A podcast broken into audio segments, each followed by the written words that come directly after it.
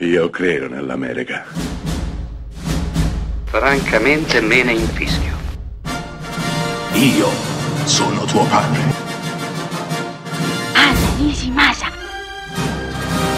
Rimetta a posto la candela. Rosa bella.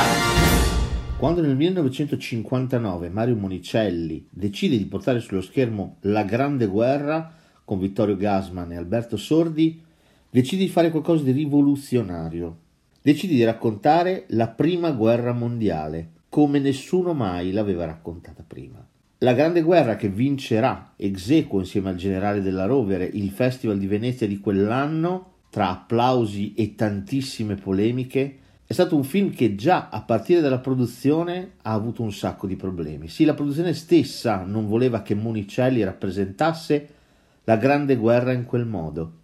Sì, perché a memoria d'uomo la Prima Guerra Mondiale, la cosiddetta appunto Grande Guerra, è una guerra che l'Italia aveva vinto. Monicelli nel suo film ci mostra a che prezzo è stata vinta quella guerra.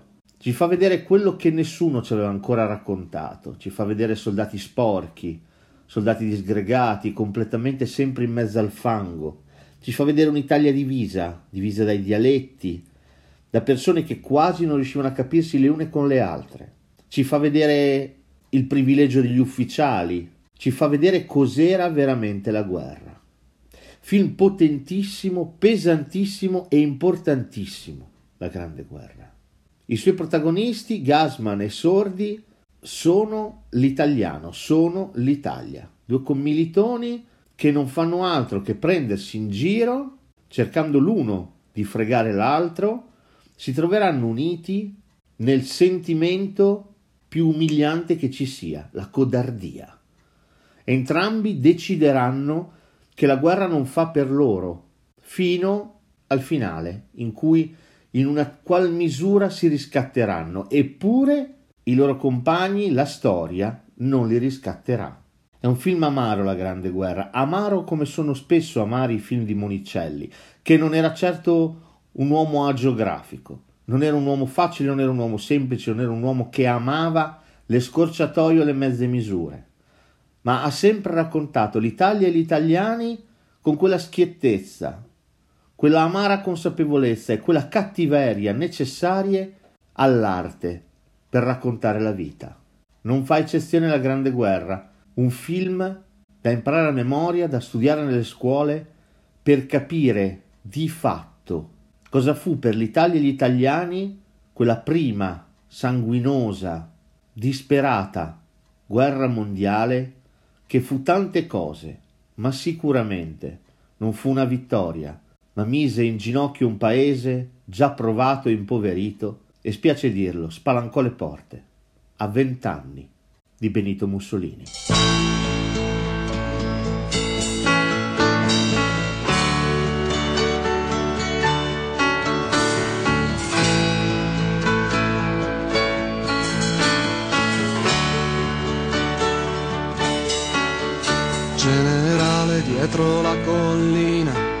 Ci sta la notte, crucca e assassina e in mezzo al prato c'è una contadina, curva sul tramonto, sembra una bambina di 50 anni e di cinque figli, venuti al mondo come conigli, partiti al mondo come soldati e non ancora tornati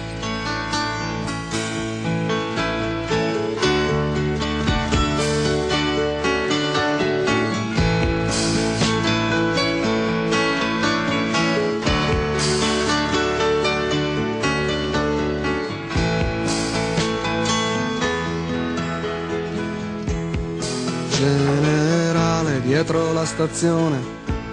Lo vedi il treno che portava al sole, non fa più fermate neanche per pisciare. Si va dritti a casa senza più pensare che la guerra è bella anche se fa male, che torneremo ancora a cantare e a farci fare l'amore, l'amore dalle infermiere.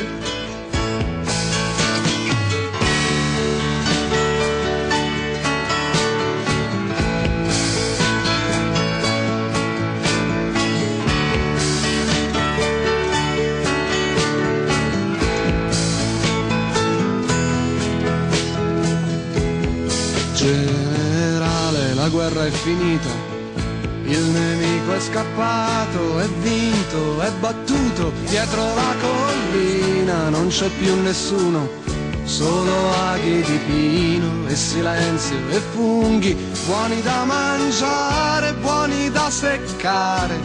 Da farci il sugo quando viene Natale, quando i bambini piangono e a dormire non ci vogliono andare.